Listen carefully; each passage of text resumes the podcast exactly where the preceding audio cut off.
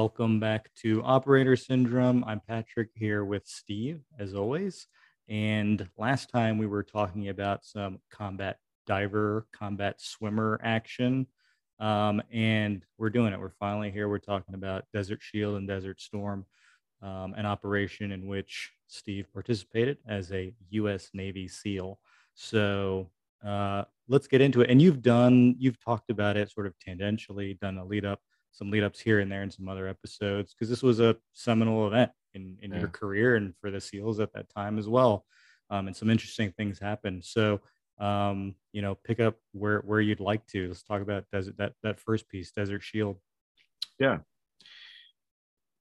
Um, I had mentioned in a previous episode when I was at sniper school, I was actually at sniper school. I was just graduating from sniper school, and that was at Fort Bragg, North Carolina.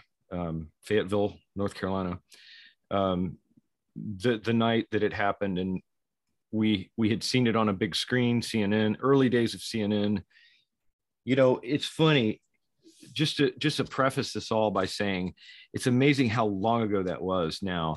Like when I was in, you know, we looked at the Vietnam guys and we thought, man, those guys are ancient, man. They that was twenty years ago.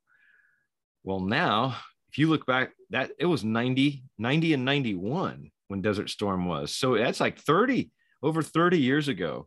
So now I feel like a dinosaur, and it was brought painfully to my attention recently when I had a young a friend of mine from church who's getting ready. He, he's in the Army National Guard, but he's really into guns, of course, and likes to shoot, and has all he has way more cool guy gear than I ever would have or will have have in my life. And he's, I mean, he's got all kinds of gear. And he's asking me, what about these sites? Did you guys use these sites? I was like, time out. We had iron sights in the Gulf War. We were using iron sights, except for the snipers. And uh, we had, we were starting to get some cool scopes and fast acquisitions, but it just, the another, another point to remember is the G P S, the, we got the first unit of G P S, first generation G P S in the Gulf War. And that thing was like two feet wide by like a foot tall. And we, we mounted them on the, the dashboard of our Humvees. I mean, they were huge. You would not, you couldn't carry one of those. I mean, they were so big, and they were not that accurate. Computers like, that take up an entire room, entire room. But, and you know, they, they were not that accurate. They could get you within a couple hundred yards, square yards of something. Maybe if, if there were enough satellites up, but let me, so it's just, yeah. Let me say one thing about the gear is, and just to say that even in my time, um, the difference between the beginning of Iraq and Afghanistan versus the end is like light years. Yeah. So, you know, towards the beginning, and, you know, I, I first went overseas in two thousand six. Um, by then there was some cool stuff around, but But what's available today and what was available towards the end of those conflicts, I mean, even at the beginning, people people were going into combat with iron sights mm. in the beginning. You know, maybe not SEALs and Rangers and Green Berets, right? But there, there were folks at the beginning of, of the Iraq and Afghanistan wars who were going on. So so don't feel too bad. I think I think those wars specifically helped accelerate some of the cool guy gear that's that's proliferated. Yeah, cool. So it was a different time. Uh, it was uh, nineteen ninety, August of nineteen ninety, and Hussein rolled in there to Kuwait. Uh, I think it was an economic thing. He had exhausted a lot of money in the Iran-Iraq war, which is eight years and a draw, and um, he just wanted oil, and so he did it. I think, you know, who knows, but uh, President then, President George W., George Herbert Walker George H W Bush, Bush forty-one, uh, George W. Bush's father, uh, was the president. And um, I think he did a stellar job. I, I've always told people he was, he was my favorite president in my lifetime so far, because I think he was really qualified. He was a Navy, shot down in World War Two. He's head of, I think, the C I A or the F B I, one of those. I mean, he was a really qualified guy. But anyway, um, he responded with... Uh, with us. And um, so I'd just gotten back from sniper school and was told that we were leaving in two, three, four days. Uh, we, we didn't have one hundred percent knowledge of when we were leaving, but it was going to be soon. And um, our our gear was already packed up, and um, so sure enough, we we boarded a C five Galaxy, flew out of North Island Naval Air Station in Coronado, and uh, long long trip. I remember we flew, we refueled in Labrador, Canada, and then we flew to Rhein-Main base in Germany, refueled, and then we headed from there. The last leg was to Saudi, and we picked up fighter support. It, that was kind of cool because there were some windows we could look out. It, it, it part of the C five, there was one area where you could kind of see out. We got up to where we could look out, and we could see these things off our wings. I was like, well, that makes me feel a little bit better. Um, they escorted us in, and we did. We had no idea what was happening. Nobody seemed to have any idea. We we were told, as I mentioned in a previous episode, to be ready to fight if we had to off the aircraft, fight our way off the aircraft and form a perimeter. And if if in fact the Iraqis had chosen to push down, now they did not, thankfully, for a lot of reasons. But it was so blisteringly hot by then in in Saudi Arabia that I don't, you know, it's it's one thing like, yeah, it would it would suck to have to fight in that heat, but they have to fight in it too, and they're humans. So it's like nobody wants nobody wants to fight in that kind of heat. And I think that might have been, I, I just looking back, you know, hindsight's twenty. I just think that the heat might have been the one thing that that bit Hussein in the ass, because he knew he was going to have more heat casualties, tanks breaking down. They didn't have that really that good of gear um, if he'd have chosen to go on in, and that gave us the time to build up. Uh, and so there were really two parts to, to what's called the, the first Gulf War or, or Desert Storm. And it was Desert Shield, Operation Desert Shield, and then Operation Desert Storm. And um, they were two different campaigns. In fact, on my Southwest Asia service, I got, I get two stars because I was there for both of them. So you, you would get, you get a, uh, a ribbon if you were there for Desert Shield and or Desert Storm or both. So uh, we were the first combat units to hit the ground. We were told there were some special forces coming in there, um, Army Green Berets. And I, I think right after we hit the ground, and, and we just landed at Dhahran air, uh, airport, it, it just in, in Dhahran, Saudi Arabia, um, kind of central Saudi Arabia. And um, there were no other, they were bringing some Air Force controllers in to start setting up the airfield to bring what would become a massive, massive buildup. But we, it was it was just us, and there were some Green Berets, and then there some Air Force controllers. And I think not long after we landed, I think some eighty-second Airborne troops came in there uh, to Dhahran as well. But it was like st- first strike kind of guys, um, and we didn't have a clue. We, we were so hot. Uh, it was so hot, and it was just like, kind of bizarre because you're, you're just in this new place that's just weird and exotic and hot. And, and, you know, it's like, man, where are we? What universe are we on? So they sent us down to a little base called Half Moon Bay, which was really, it wasn't a base. What, what am I saying? It was, it was an area along a beach where, where there was barbed wire fence that was about ten foot tall with some barbed wire at the top. And the whole area was, I think they were just looking for a place where there was some sort of perimeter that we could, and then we we got there. I remember in the middle of the night, literally with, we didn't even have Humvees yet. We had we had Toyota Land Cruisers or Toyota, yeah, Land Cruisers, the, the big nice Toyotas that the Saudis just gave us. They just said, here, take eight, ten of these. And the thing is, they were plush, man. They were like leather, air conditioning, brand new. And we were like, never ridden in anything this nice before, but it was something, and it was four-wheel drive, so we could kind of get our gear loaded up. We had a couple of lorries, those Mercedes lorries that they have in Europe a lot, mm-hmm. uh, loaded those with our gear. And I mean, we were just taking weapons, explosives, A T four rockets, everything you could think of, and just heading out into the wild blue yonder in the desert. And at, at that point, yeah. and at that, that point, that's the only guidance you all had been given, was just go to this place and get yep. ready for something. Get ready for something and and and secure the perimeter. And we were we were standing watch. Uh, we were having to stand our own watches up because there was nobody else there. And, and you know, we, we didn't have any intel that there was anybody in the area from, from, from, Iraq, from Iraq, but it was this weird feeling of like, we didn't trust anybody. It's like, we see guys slow down in a car with like, you know, the Saudi headdress mm-hmm. and kind of gawk at us. And we're like, the hell are you looking at, man? Just keep moving. And we were a little nervous. We're like, what are these guys? You know, because in your mind, you're thinking, are they going to blow us up with a car bomb? Or, you know, what? They're so different, you know, so different from us that we're just like, it, w- it was weird. And we were all on edge because we really didn't have enough. Now, within about, I guess, two or three weeks, they brought some Marines in to help us secure the our base so we could do what we needed to do. And um, I just remember, man, those first few days, all we had was M R E. We ate M R Es now, everybody, for about seven, eight months straight. Breakfast, lunch, and dinner. Except for the occasional, if you could break away and go to an Air Force outpost and get an Afy's burger, we would call it an Afy's burger. Just, uh, they would have these little trucks and you could get a hamburger. And I mean, it was like, it's the little things in life, everybody. Yeah. Um, no doubt. So, yeah.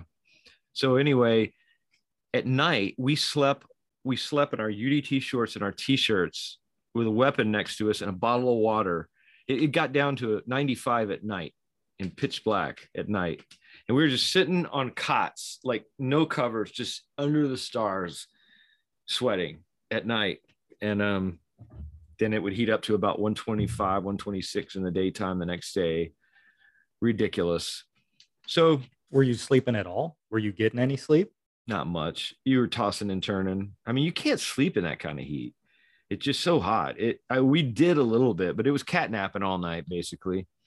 Um, now, to be fair, it, it did, like when we got into like late October, November, December, it did start to cool down and it got bearable. But but in August, it, it was not bearable.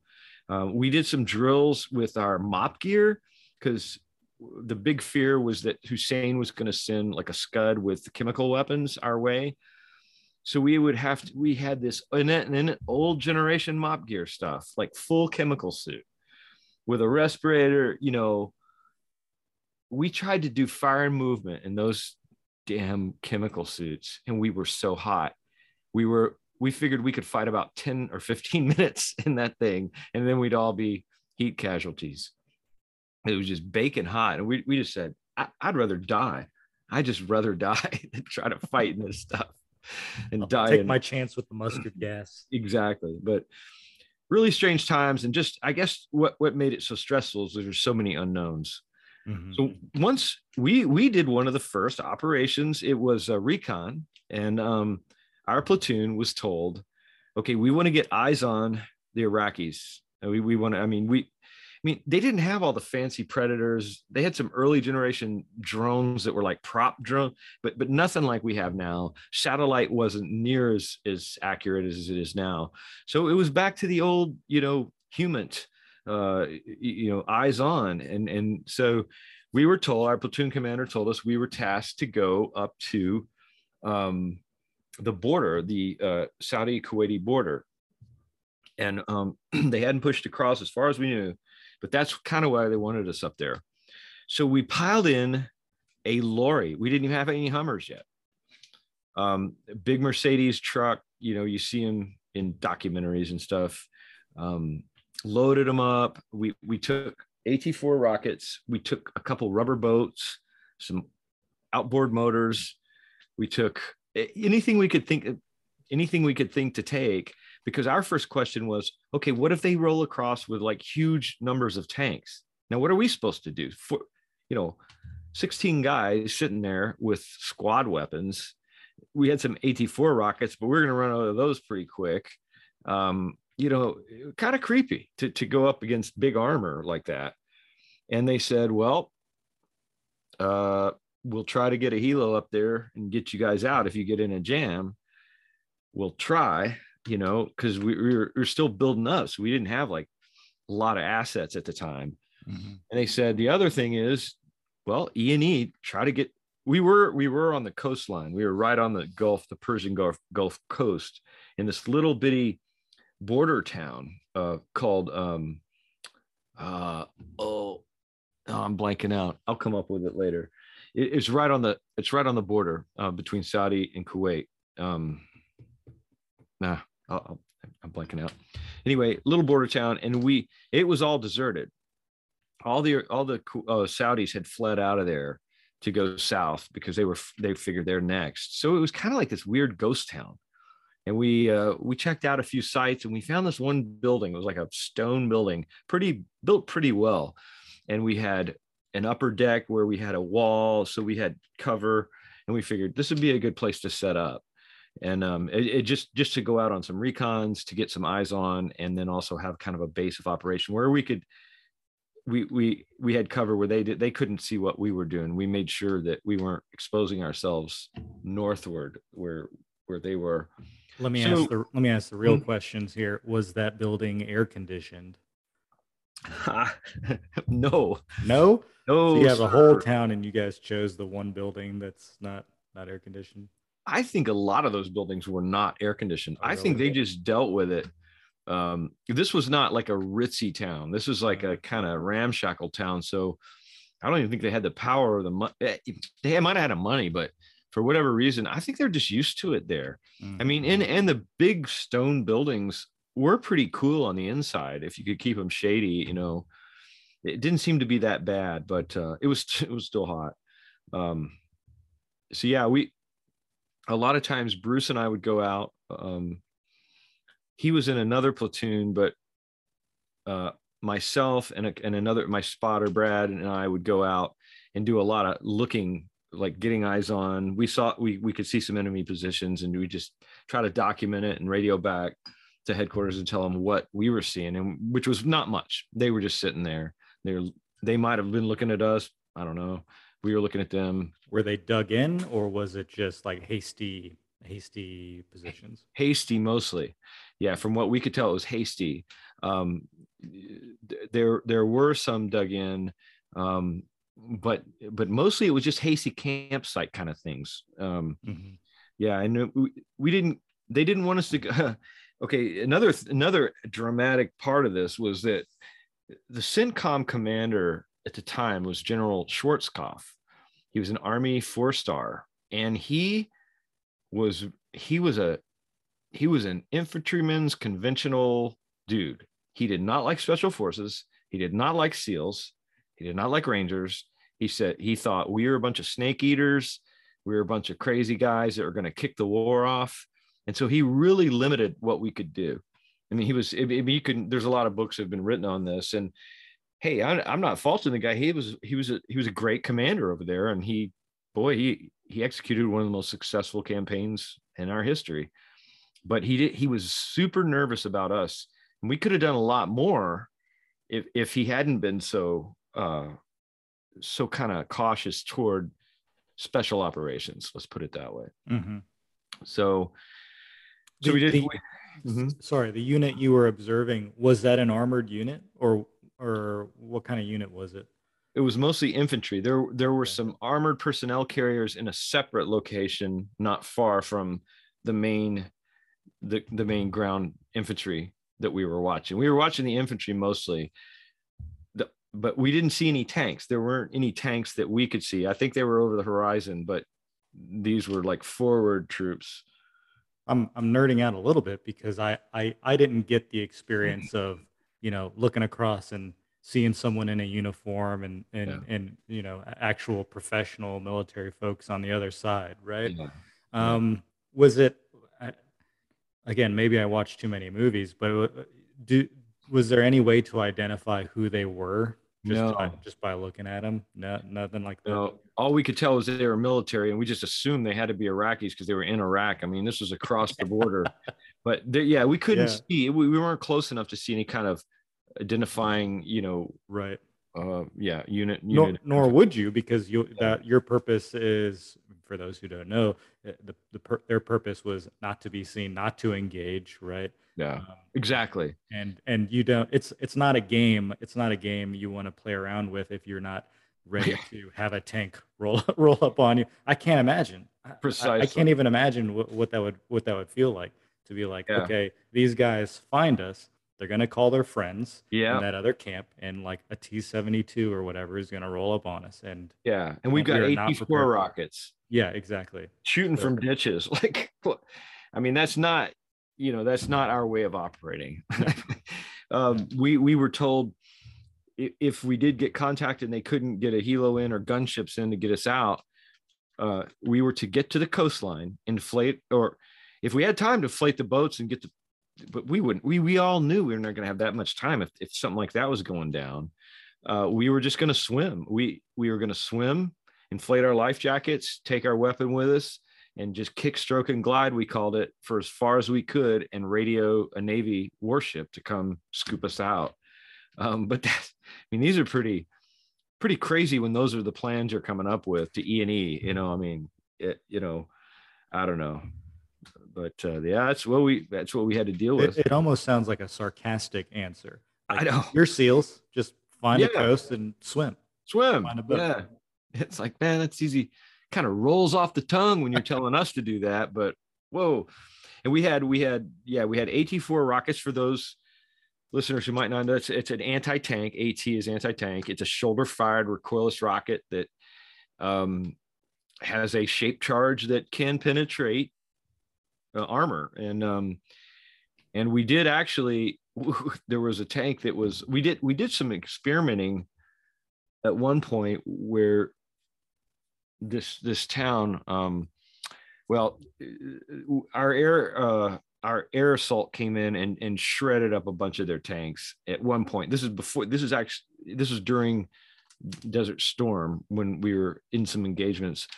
And so we had some days where we were just like, let's go see what these will really do to tanks. And we we shot a bunch of um, armor-piercing sniper ammunition, and we shot shot some rockets at them. Just there weren't there weren't anybody in them; they were already dead or um, deserted. Um, but we we had it was like a playground where we could actually see what they would do. And we actually I actually got a letter from an admiral commendation for.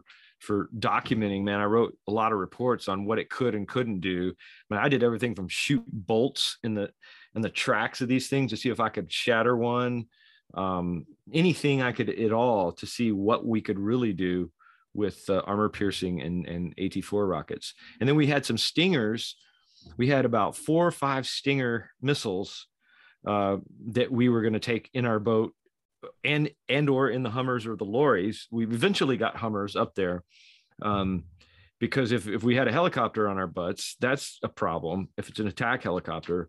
And so we were going to take care of those with Stingers, which were which are pretty awesome when you learn how to use them. Do you ever shoot Stingers in the, the Rangers? Yeah, never did never did they used to have, in my time we didn't even have um anti-air teams, but I feel like we did have anti-tank teams still. Mm-hmm. Yeah. So we'd go out on missions and we'd have someone who'd have a recoilless yeah. rifle, uh, even when I was there. And but I feel like I, I remember seeing, like, you know, uh, in, in the in the table organization, like a spot for like a two-man st- stinger team. But no, not my time. Yeah, yeah, that they're they're impressive, and and they're they're really. I mean, that's how. I mean, it's a tangent. That's how we we I say we. The Afghanistan, the, the Afghans, the Mujahideen, ran the Soviets out of. If, if you ever want to see a movie that actually is pretty kind of cool, is Charlie Wilson's War. Um, we we sent special forces in there w- to train the Afghans to shoot Stingers, and they they shot down every aircraft in the Soviet inventory, from what I've been told, uh, by a guy that was there. Um, so yeah, they're they're they're awesome. I mean, they're really. Uh, it's always been a thing that I've. They, they're heat seeking, so you uncage, and you, uncaging means you, you lock on you lock on to a, a flying aircraft, and it, and the Stinger locks onto the heat, and it just tracks supersonic. I mean, it's you're in big trouble if the, one of those things is coming in. But uh, yeah, that's what that's all we had, and um, we never had to use one, thankfully. Again, something I I never even thought about, and never had to worry about enemy air. Yeah. Enemy, yeah. enemy attack helicopters. Never, never a problem. Never something I had to think about or deal with. Right. And after we started shooting everything down, it wasn't a problem either for us. But uh, it, you know, early on, it was a, a concern for sure. And uh, and they still had gunboats out there. Um, so it was, it was just a weird time because it was just like, nobody knew what was going on. There wasn't much guidance. We were just out there. F- talked about feeling like you're out on a limb. Right. Um, yeah. It's just, just crazy. We rotated back and, uh, uh, our sister platoon relieved us, and we kind of went back and forth like that. And then we moved up to a base called Ras al-Ghar, um, which is on the coast. It was farther north than Half Moon Bay. And um, Patrick and I were just talking to a, a friend of a friend of ours this uh, this past week, who Kevin, who he he came in after us, about a month after us, and he got lost in, in a in a lorry or, or some sort of vehicle. And he ended up at Ras al-Ghar, where I was, and he was supposed to be at Half Moon Bay, because we had like three stages of places where there were SEALs. And I remember seeing him like, "Hey, Kev, what? ah, so glad, you, I'm so glad you're here." And he, he was like, "Well, I'm, I'm supposed to be at Half Moon Bay." We're like, "Oh, that's down south." And, you know, he got read, he got, he got back oriented. And, uh, but he was all this crazy stuff going on. It, ah, uh, I, I, I don't know. It's hard to wrap my head around, because it seems like a dream in some ways, because it's been a while. Right. And, you know, being there, it, it certainly seemed like some sort of surreal dream. Um, but we were at Ras al-Ghar for a while, doing a lot of training. And that's, uh, that's where we met up with Dev Group, brought in uh, their boats, their fast boats. So there's a unit at Dev Group that that do nothing but drive these fast boats. Um, we call them fast boats. They're basically modified uh, open ocean racing boats um, that have enormous engines. And they those things, if the water's calm, they can go up to eighty knots on the open ocean, which is smoke. I mean, they can outrun anything in the water um, if, if the seas are uh, cooperative. Uh, but so we actually got tier one assets to drive us around and do some ops. And so we started training with those guys at Ras al-Ghar, and uh, which was on the coast. Now that was a Saudi base. And then we moved north up to Ras Al Mishab, which was the four, the northernmost base on the coast. And we did our missions and everything else and our final readiness and everything at Ras Al Mishab. And that was only about eighteen clicks south of the Kuwaiti border, or the Kuwaiti-Saudi border. Um, and then that's when things started getting interesting, um, which, um, which we did more training, more training, more recons. We were doing recons the whole time, mm-hmm. um, even before the air, the air offensive kicked off. So had you, uh, had you all in the, in those, uh, reconnaissance missions, had you all come into contact at all? Maybe not even, not even like a firefight, but had you all been ever been compromised or, or anything like that? As far as we know, we we hadn't been compromised. We ran in, there was one night we ran into a boat. We thought it was a gunboat. We're not sure, because we saw them before they saw us. We were in, we were, we were in rubber, we were in rubber raiding craft. Nice. And we were cruising along. There was two of us. And I remember I was, I was with the platoon commander. It, it was, a, it was a, yeah, it was two squads. It wasn't the whole platoon. That, now I think about it. So I was in, I was first squad in one boat. We had second squad in the other boat. And I, I was a sixty gunner at that time. In that, in that war, I was a sixty gunner. And the other two platoons, I was a point man. But anyhow, um, yeah. So the guy driving the boat, Mike, he had really good eyesight, like super good eyesight. Like we, we all had pretty good eyesight, but his, his was like, he had that freakish, you know, visual purples, like you get to see at night. Mm-hmm. And he's driving the boat, he's driving the boat, and he and we we hear it slow down. He, he just he throttles back. We were going into land to do a recon along a beach, and um, we just hear the it just idle, and he's he's doing this. We're like, "What's up, man? What's up?" We were trying to be quiet. And he's like, "I see something," and we're like, "Great," you know, because I couldn't see anything. I was kind of like salt spray, you know, right. all this. And uh, Tommy Dees, our platoon commander, gets out a thermal imager, a first gener- generation thermal. It wasn't even in color; it was green screen. And he he pulls he pulls it up. And I remember I all I saw was the glow on his face. And he was like, "Oh," he goes, "Watkins, get up here with that sixty." I was like, "Great!" So I came up and just I got the sixty set up in the bow. And he said, just get ready, just just get ready to, if we have to turn around, just lay down a bunch of lead and we're just going to get the hell out of here. Um, and we didn't want to make contact. And I think, I think they were moored and we're all sleeping. Honestly, it was in the middle of the night.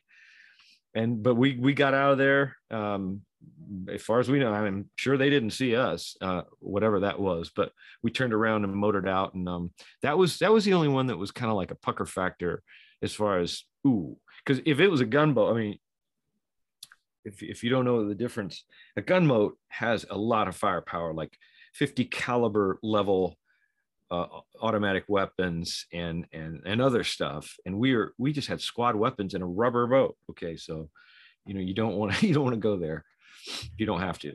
And at, at this time, you all have moved up pretty close. Had you all received, I mean, uh, over time, I, it sounds like things are maturing. You all are being trusted with more opportunities to go out and recon. Had mm-hmm. you all started to hear about what your part was going to be in the in the bigger the bigger fight? No, we really hadn't. Um, it turns out in a subsequent episode, I'll get into it, but we we were chosen for the largest the largest operation in in.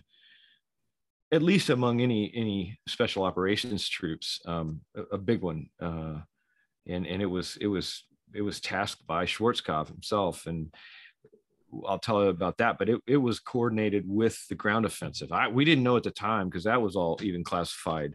We we had our compartmented uh, briefings, but uh, but yeah, we we didn't know anything really. We just knew be ready, be ready to fight, and uh, I guess uh, as a kind of a kind of a teaser to leave off with, we, when we were at Ras Al Mishab, we, right when the ground offensive started, um, we started bombing them. Okay. That's, that was, or not, not ground offensive, uh, air campaign. And it, it was, I think it was in January of, of ninety-one. Um, we started bombing the crap out of them. Well, they started shooting at us and they, they, they uh, rocketed our base. I mean, big rockets going off. And uh, that is a whole nother thing. We had to build a bunker, like literally in the, in the middle of the night. We had to get a backhoe from some Seabees and dig a big ass hole and build a bunker. I was like, well, I never had this lesson before, but we needed something because, I mean, they were shelling us, or they were sending in rockets and shells. Thankfully, they weren't that good of shots, but that'll rattle you, you know, when your windows shatter, because a big rocket goes off. Right. Um, and uh, the the Saudis... on that base, it was a Saudi reserve base, Saudi Naval Reserve Base. All the Saudis fled the base. They just took off and left their own base. And we're like, where are you guys going, man? Come on. How about some teamsmanship here? And they're like, we're, we're out of here. And we, so we had to secure the freaking base once again. So we're taking up night watches and machine gun positions, and again, they brought more Marines in to supplement us so we could go out and do our stuff. But it was like we had to hold that base for about two days, and it was it was dicey because we were getting rocketed, and they were they were sending. I mean, there was talk that they were coming down from the north with armor. Well, mm-hmm. they did actually try to try to get down to us, but we had a bunch of um, uh, A tens and um, Apaches just eat them up right on the right on. right on the highway. I mean, and we, we, we drove through it not long after and thought, holy, it was just a graveyard where they just, just shot them all up. So, but that was another time where it was like, let us get out there and do the deed. And now we're having to stand, stand up watches on this, on this base perimeter. Cause all the Saudis fled, including the commanding officer of the base. And we're like, well, you got to lead by example. That's yeah. You know, yeah, that, yeah. That's rule number one. Um, well, well you, anyway. you all would go on to, and we'll talk about that in the, this next episode, to do some really interesting missions. Um, so we'll leave it there for now, and uh, we'll pick back up next time. Thanks, everyone, for listening, and we'll catch you next